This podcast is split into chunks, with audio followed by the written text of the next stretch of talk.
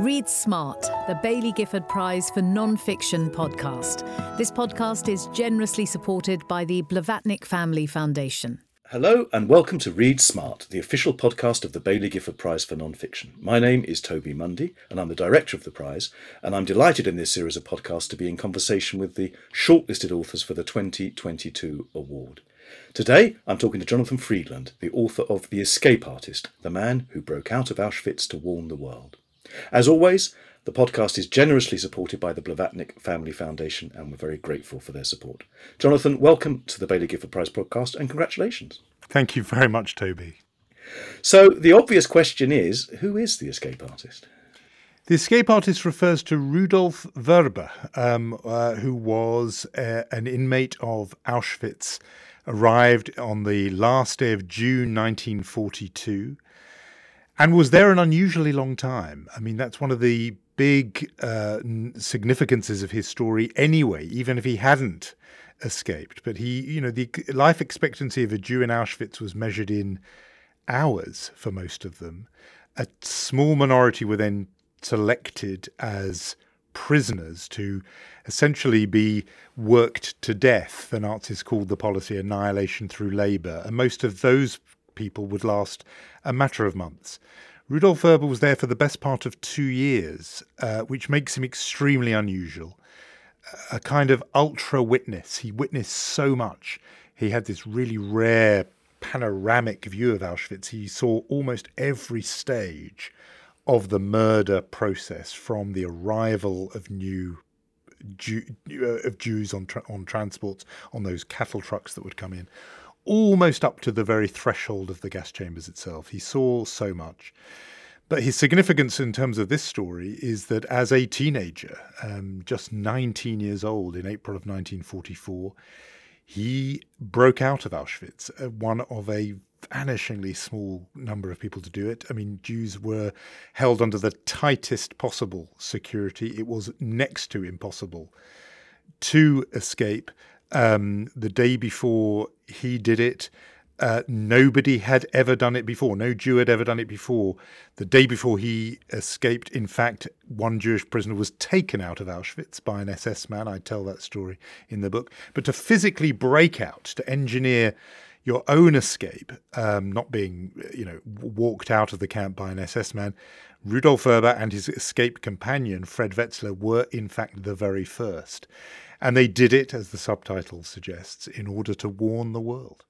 And they're one of only of the two of them. Two, they're two of the only of four who ever escaped from this death camp. Is that right? Well, whoever broke out in that way I described. I mean, five if you include the one who was taken out of the um, camp by uh, a Nazi guard. There were others who broke out only to then be captured, recaptured, and brought back, and, uh, and, and often killed. Uh, there are a couple of cases whose outcome is unknown, although I think most people would expect that uh, and, and have concluded that because the outcome is unknown, they almost certainly met their deaths, because otherwise they would have told the world afterwards, they would have said, I'm the person who escaped from Auschwitz. So the way I put it is that Rudolf Vrba was the first, uh, along with Fred Wetzler, they were the first Jews that we know about to break out, to engineer their own escape from Auschwitz. Uh, but the huge significance of it was what they then did afterwards and what their purpose was in escaping. And I'd, I'd love to get to that that that, that aspect of their lives and his life um, shortly. Uh, prior to that, this wasn't the first time he'd escaped from the clutches of the Nazis. Is, is that right? No, no, that's right. I mean, the, the reason why I called it the escape artist is that Rudolf Vrba, born Walter Rosenberg, was a serial escape artist. I mean, a serial escapologist. That as a teenager um, in Slovakia, rural Slovakia, which is where he was living. Uh, the he responded to those first rounds, those first uh, roundups of de- uh, uh, uh, of Jews being deported to the east with the response of, "Of course, I'm not going to do that. Of course, I'm not going to submit to being deported from the only country I've ever known, where I the language is my mother tongue and where I'm a citizen." And he tried to escape, uh, and he had a couple of in some ways successful escapes, but um, which you know I tell the story of those uh, in in the book how he um, first of all tried to make for London, actually, as a 17 year old. He thought he had a vision, a fantasy really, that he was going to somehow cross occupied Europe on foot and make his way to freedom in London. He then was caught and was taken to one of these transit camps in Nováky in Slovakia. And again, he looked around and thought, why are these people staying here? Obviously, you should try and escape. And he did get out only to then be recaptured. Um, and so when he found himself in Auschwitz, he was already somebody whose card had been marked. There were, even though he was 17, there were extra guards laid on for him because they thought this is one we know, you know, we have a, he has a track record of trying to escape. Uh, and so he got to Auschwitz, age 17. And again, from the minute he walked in, he was thinking, how am I going to get out of here? Um, that that was on his mind, and as I describe in the later chapters of the book, escape would be a theme of his post-war life as well. He was somebody who would not, um, you know, buckle and would not just take imprisonment lightly. He would escape and escape and escape all through his life because he was there for such a long time, he did all these different jobs, as you said. And I'm interested in this place called Canada, but I'm also curious about what it was that enabled him to survive so long in in such a in a murder factory, essentially. Yes, uh, uh on the on that question of how he survived so long, I defer in a way to the answer Rudy himself would give, and a lot of Holocaust survivors give. And I've interviewed quite a few of them over the years, and what almost always they say, luck they say it was random good fortune that enabled them to survive. And it's important to them, this, because they do not want to claim any kind of personal quality, because that would then imply those who did not survive were somehow lacking. And they weren't. They were physically brave, physically strong, ingenious, talented people who never survived. And it was no fault of theirs that they didn't survive. It was often arbitrary capricious, random acts of uh, uh, of good fortune that kept people like Vrba alive. And I describe several of them in the book moments where he has the narrowest possible escapes, just the Amazing. whim.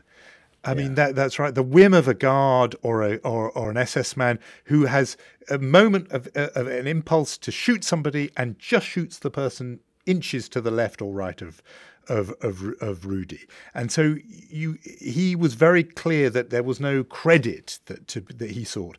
All of that said, it did not hurt that he was physically strong, that he had many, many languages. By the time he arrives as a 17 year old, he's speaking obviously Slovak and Czech and, and Yiddish, but also German, also Russian, also some Hungarian.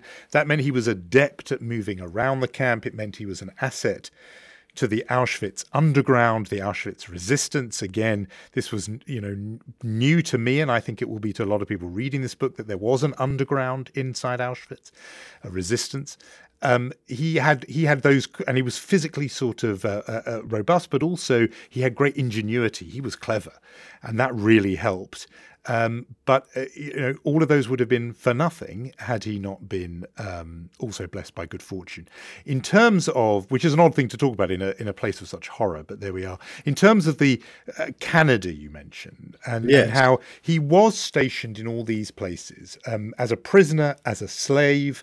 Uh, it's crucial to mention that there was no freedom there, but you were assigned work, and sometimes right at the beginning it was just physical, back-breaking work, building building factories that the Nazis were, in effect, lending out for free to the big German conglomerates of the time who saw a way to turn a huge profit building up these big uh, industrial plant factories where they would never have to pay a penny or only a few pennies in labour costs.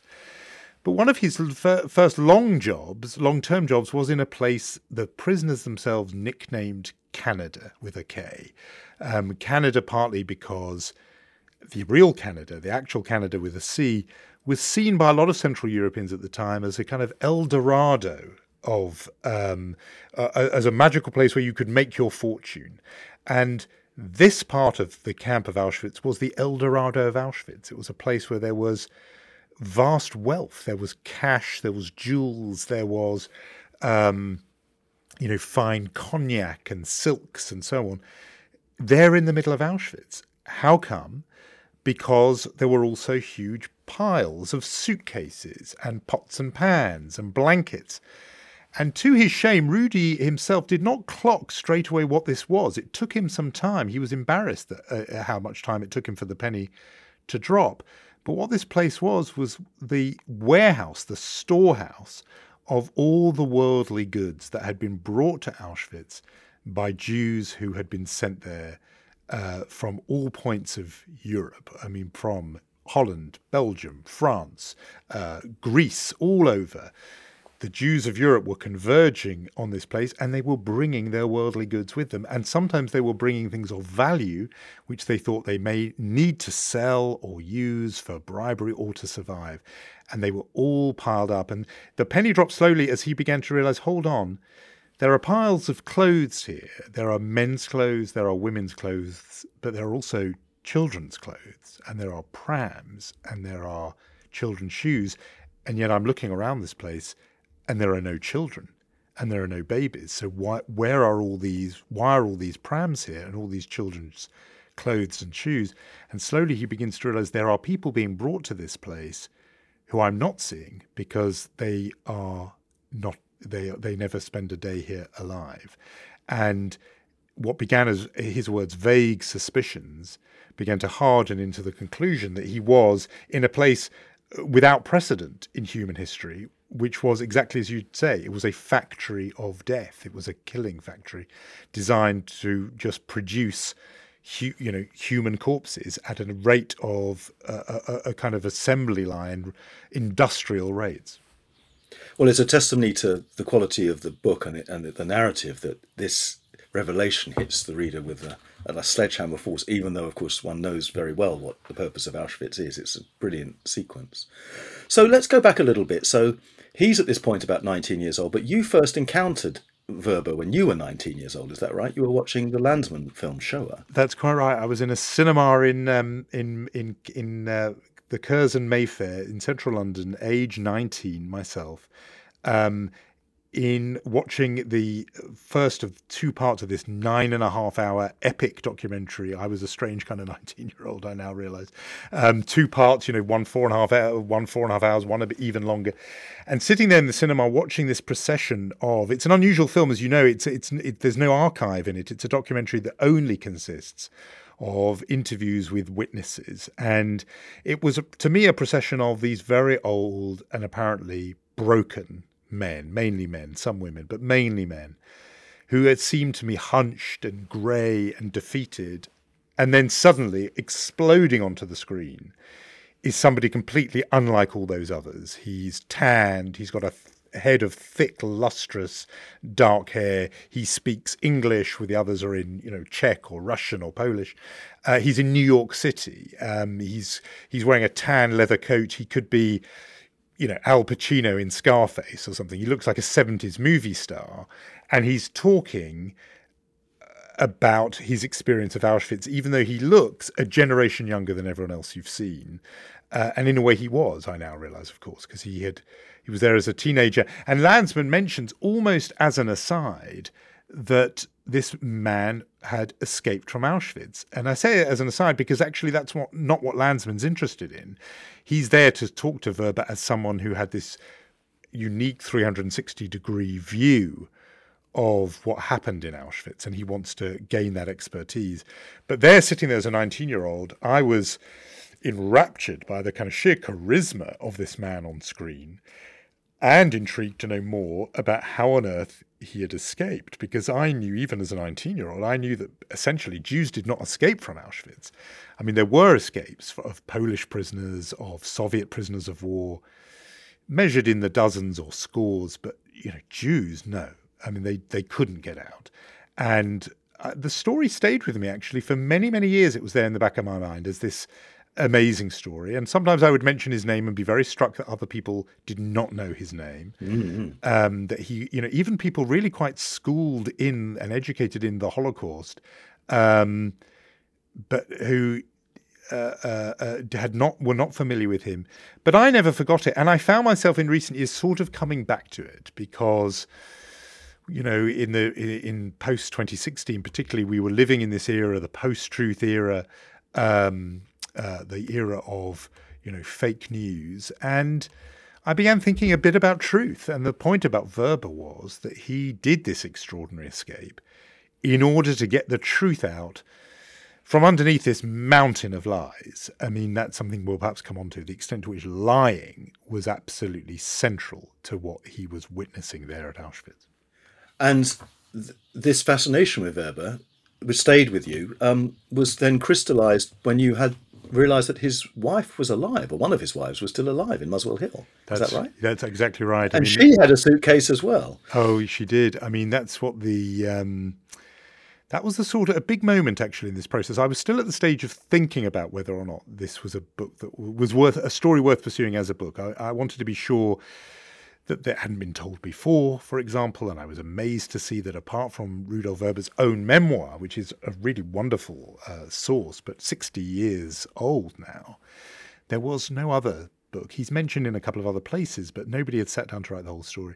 But I began to look into it and thought, okay, well, who would be able to tell me about him? And actually, both of the women who are married to him are, you know, at that stage were still alive because his widow, his second wife, Robin Vrba, is still alive and lives in the United States and was a wonderful uh, source and interviewee and, and, guide for this book. And we spoke, you know, for many, many hours. But I also did know that he had been married to uh, a, a, previous time, and his wife was called Gerta Vrbová, and she had lived at some point, I knew, in London. Uh, I knew she'd been an academic at University College London. That's all I really knew. I knew also that she would be 93 years old by then. And I thought the chances were pretty slim that I would be able to track her down. But I did that classic journalist thing, which sometimes we do, where you essentially make up an email address, you know, first name dot last name at UCL. And I thought, you know, I'll try it and see what happens. And, you know, it's very likely that this is going to bounce back to me, uh, you know, mail undeliverable kind of thing. But it didn't. And instead, half an hour later, instead of a message coming from a, uh, a colleague or even what I was slightly worried about, truthfully, was a bereaved son or daughter saying, I'm afraid, you know. Instead, I got this email back saying, Dear Jonathan, I am very glad to hear from you. I am living in Muswell Hill, about 20 minutes away from where you are. Why don't you come and see me? And this was in the COVID summer of 2020. And we sat in her garden. We both sat, it was very warm. We sat in, in deck chairs in her garden, socially distanced. Uh, and I put, had my, you know, recording device on the ground, which I nudged towards her with my foot because I didn't get too dare go too near, and and you know, heaven forbid, get, you know, let her catch anything from me. And we talked for many many hours. And the reason why she was so significant was that she wasn't just his first wife, married to Rudy in post war, then communist Czechoslovakia. She had also been his childhood sweetheart and had known the young Walter Rosenberg, as was, as if when he was 14 and she was 12. So she was able to tell me something so important, which was the boy before the man before Auschwitz. She was able to give me the, a sense of the person he already, he had been before he went through the horrors of Auschwitz. And that was a, a tremendously valuable insight. But the, the sort of crowning moment of it came, I think, in our second last visit when she said, um, I have something for you. And her grandson was there. She said, It's upstairs, and I'm, I'm too weak to be able to get it myself. And he went upstairs and he came back down holding this red suitcase. And she held onto it as he did, and the two of them handed it over to me. And she said, I want you to have these. These are Rudy's letters and it was a suitcase packed with his handwritten letters, photographs as well. And that was the moment where I thought, you know, I'm somehow sort of meant to write this book. Um, that this this moment of oh, trust, amazing. and those letters were extraordinary. He wrote handwritten letters to his daughters. One of them, you know, 42 pages long. I mean, there was so much of his himself there, pouring out the personality, which you don't get actually in a memoir that had been, you know, ghost written with a brilliant Fleet Street journalist or um, in, in in lectures or interview transcripts, all of which were wonderful sources, by the way. And he, you know, he was often a witness in in in trials um, uh, of war criminals after the war, and and he was on the stand, and those court transcripts were useful. But actually, having the handwritten letters added a whole other layer to my understanding of him. Um, before we get into the sort of his after after what happened to him after the escape, how did he become? What what what happened to Walter Rosenberg? Where did Rosenberg go?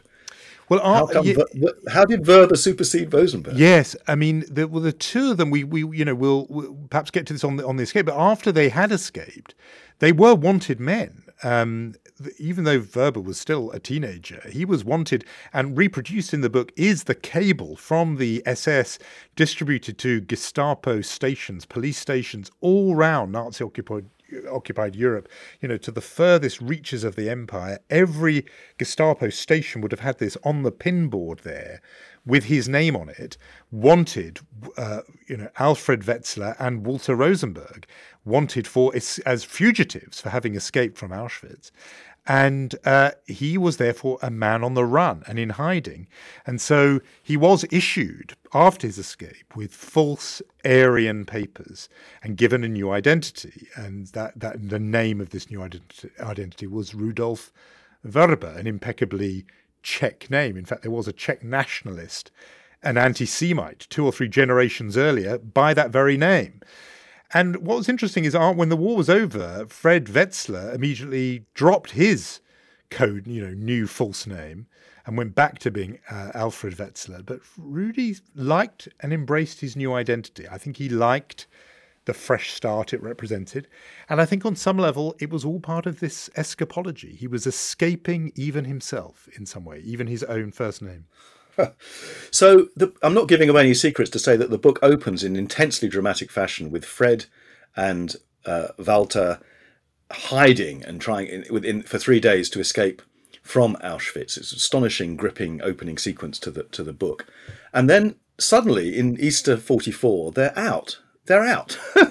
what do they do next, and how do they? How does the the the, the Vrba uh, Wetzler report come into being? And Yes, well, no, good. Thank you for, for not exactly giving the details of the of how they escape, because I, I I'm very keen that people read the book, and I always try to hold that back if I can.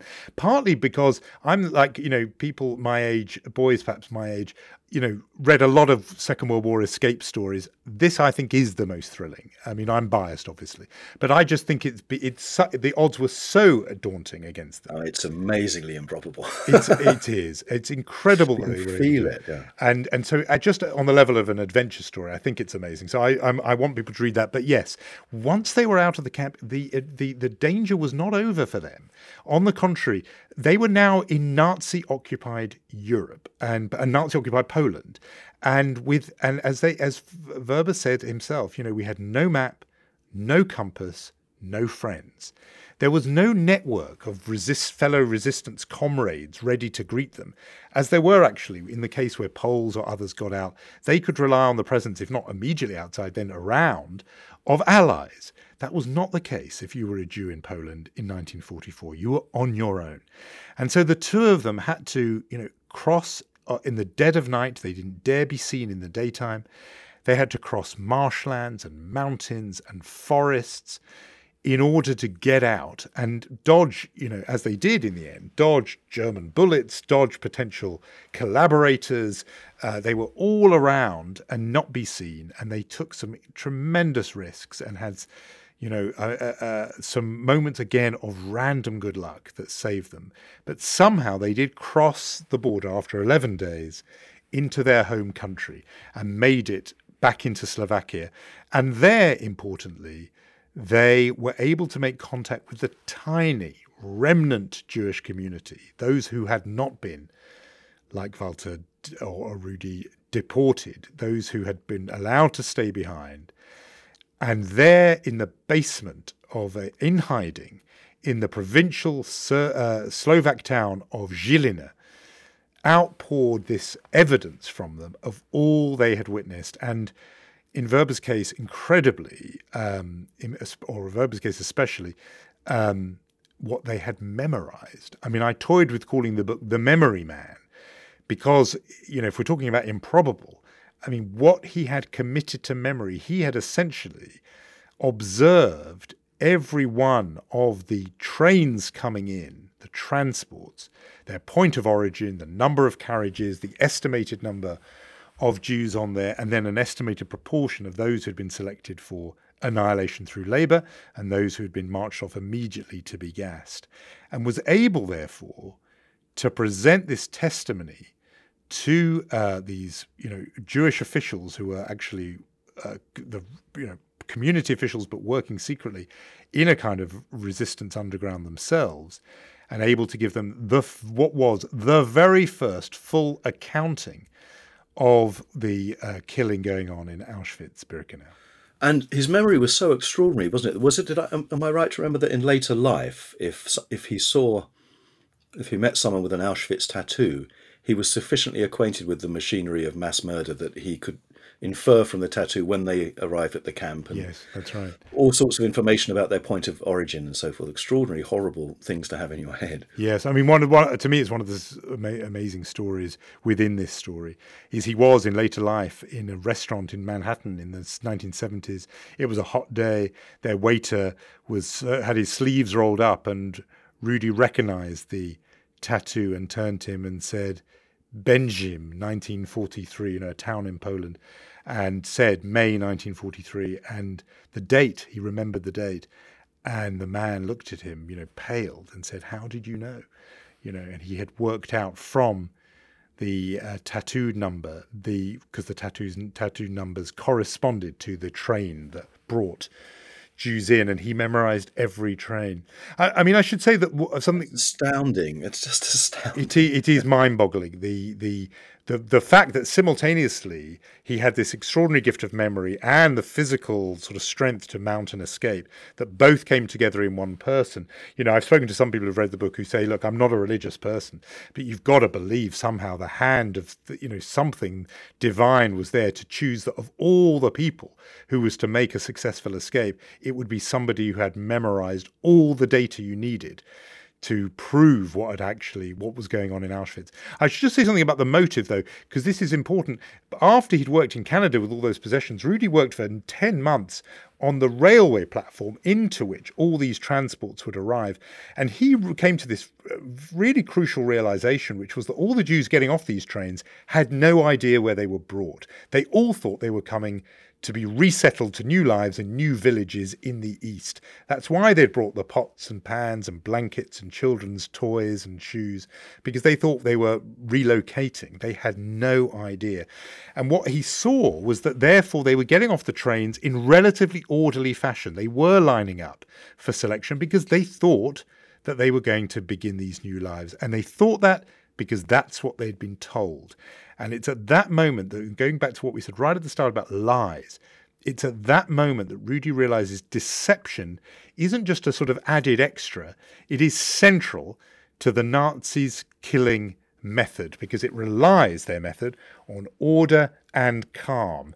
And it's only through deception they get order and calm. And that's why he decides to break out because he thinks the only way we are ever going to throw sand in the gears of the Nazi killing machine is by breaking that ignorance of the victims and letting them know what fate awaits them. And that's why he wanted to get out and write that report. It's an amazing scene, and, and as you say, that, that moment when he realizes that the cardinal principle of the mass murder is is to keep these is to keep the victims in the dark. That line, it's much easier to slaughter lambs than to hunt deer. It's chilling. Is a chilling line. My goodness. It is, and it's one of the things actually that um, Vrba said to Claude Lanzmann in the in the full interview. Whether or not it made it in the film, I'd have to remind myself. But it's an it is a chilling line. It's the line of someone who had spent his boyhood in or later boyhood in the Slovak countryside and had seen that in an abattoir you can kill hundreds and hundreds of sheep in very quick order. But if as a hunter you have to hunt deer, you can only pick off one at a time. And what he realized there was the Jews, by believe, by by by not knowing their fate, were in effect lining up as if they were sheep. Whereas if they knew and could he could he could get word to them, they would then he had no illusions, by the way, about them mounting some kind of armed revolt. He thought what they might do is panic. They might stampede. There might be chaos. They would start running in a hundred directions. Then they would become scattered deer. Very hard for the or harder for the SS to pick them off one at a time. One or two might get away. That's better than none. And the alternative was none because if they were lining up in those orderly columns, they were making their own slaughter relatively easy. And uh, was it Yehuda Bauer, the Holocaust scholar, who who said that it wasn't so much that many Jews, particularly the Hungarian Jews, lacked information about what was going on. It's just that the the idea of genocide was too huge to absorb. Is that is that is that That's right? right. I mean, the, the, and Bauer and Vrba would, would be sort of antagonists after the war because hmm. Rudolf Vrba was very animated by the idea that his report, if only it had got into the hands of the people who needed it most, namely the Jews of Europe and specifically the Jews of Hungary, the last remaining Jewish community not yet in 19, April 1944, not yet pulled in to the Nazi inferno. He thought if you could get word to them, then maybe you could save some lives. And the he was so angry, you'd, um, Rudolf Vrba, because the report did not get into their hands, partly because of the decisions of one particular Hungarian Jewish official who did not, for reasons which the book gets into and which are historically still contested, but Yeah. uh, he did not pass on that warning. And that will burnt Rudolf Vrba up. And, and Bauer's view was, you know, even if they'd got the warning, and actually said Bauer, they did have enough fragments of information to put two and two together. Even if they had they had got the warning, it is a different thing to know in, in, information and to believe it. And those there are two different sort of cognitive stages. And I, I think that what this story, I hope the escape artist uh, throws open a really interesting philosophical question in a way about what counts as knowledge. What do we actually, what do we think we know, and is belief a really central part of knowledge? It's not just enough for you to know that two plus two equals four. You have to, on some level, believe that two plus two is four, and they are ever so slightly different things. Um, and so he, Rudy, w- was obsessed about the information. Others have said the problem was this was unbelievable that there was such a place in the heart of Europe, that Germany, the most civilized nation in Europe, would have constructed a thing that was unknown in human history up to that point, namely a site for the deliberate mass killing of human beings. Such a thing was at that stage new and therefore unimaginable, and because unimaginable, unknowable. It's like that line of Beckett's. Too much. It was too much like staring at the sun. It's, it was just impossible to apprehend as an idea, I suppose. Yeah, and and this and this yes, and a lot of people. And there is a scene in the book which I I I, I cherish because I think it goes to this, where a different whistleblower, actually a member of the Polish resistance, not Jewish, he had no this man Jan Karski had no idea about Auschwitz, but he went to see Felix Frankfurter, the Jewish member of the Supreme Court, United States Supreme Court in Washington, and told him what was happening. And Frankfurter said, "I'm afraid I don't believe it." And um, the man who brought Karski said, But this man has impeccable credentials. You must believe. And he said, I did not say, listen to me closely. He said, I did not say he was lying. I said, I do not believe it. They're different things. And that is the problem that Rudolf Vrba ran into, which was that people could not believe what they were being told. And I think there's some warnings there for our own time where we are warned often of looming catastrophe and we can know all the facts and all the science but somehow that is not always enough human beings build up huge barriers to accepting the most terrible news and rudolf vrba and after his heroic escape was bringing out the most terrible news Absolutely. Gosh, there's so many things to talk about. We're slightly running out of time. The um, it's fair to say. I think you say use these words yourself. He wasn't a terribly easy man to like.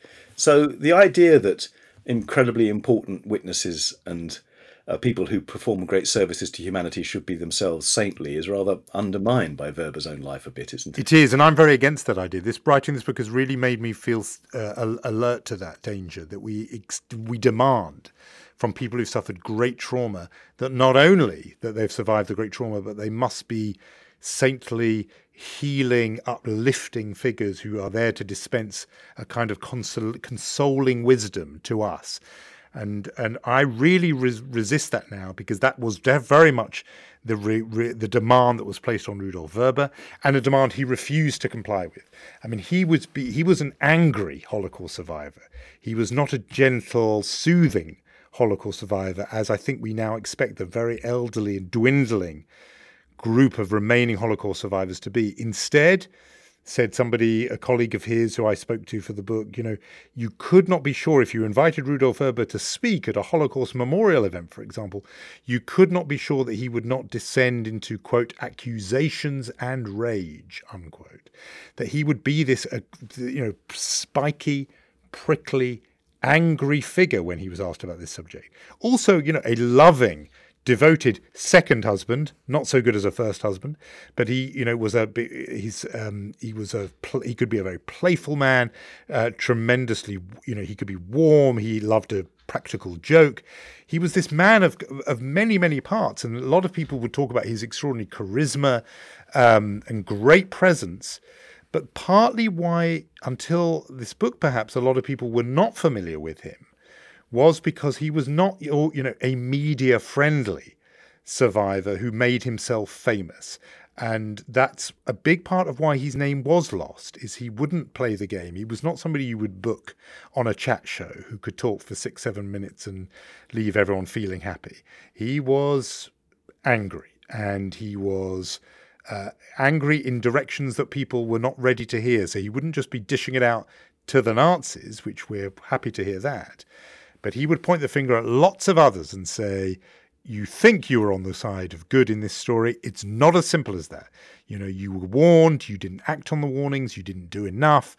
The West didn't do enough. People, you, the Jewish community in Hungary in 1944, did not pass on my warnings, etc. He was a guy who, you know, pointed the finger, an accusing finger.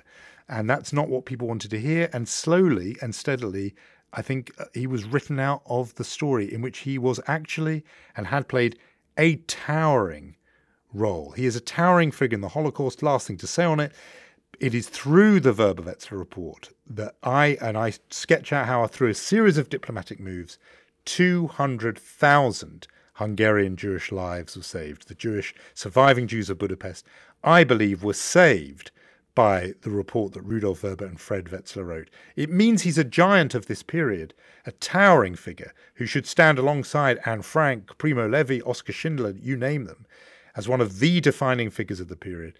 Uh, he hasn't been until now. I'm hoping in some way that perhaps this book allows him to, you know, I write somewhere that to allows him to perform one last act of escape and to escape uh, forgetfulness, our forgetfulness, and be remembered. Yeah. That's a wonderful answer, Jonathan. Thank you so much for joining us uh, and for speaking about this this this extraordinary book. Join us next time for another conversation with an author shortlisted for the Baillie Gifford Prize 2022. Our thanks again, as always, to the Blavatnik Family Foundation for their generous support of this podcast. Bye bye. Read Smart, the Baillie Gifford Prize for Non-Fiction podcast. This podcast is generously supported by the Blavatnik Family Foundation.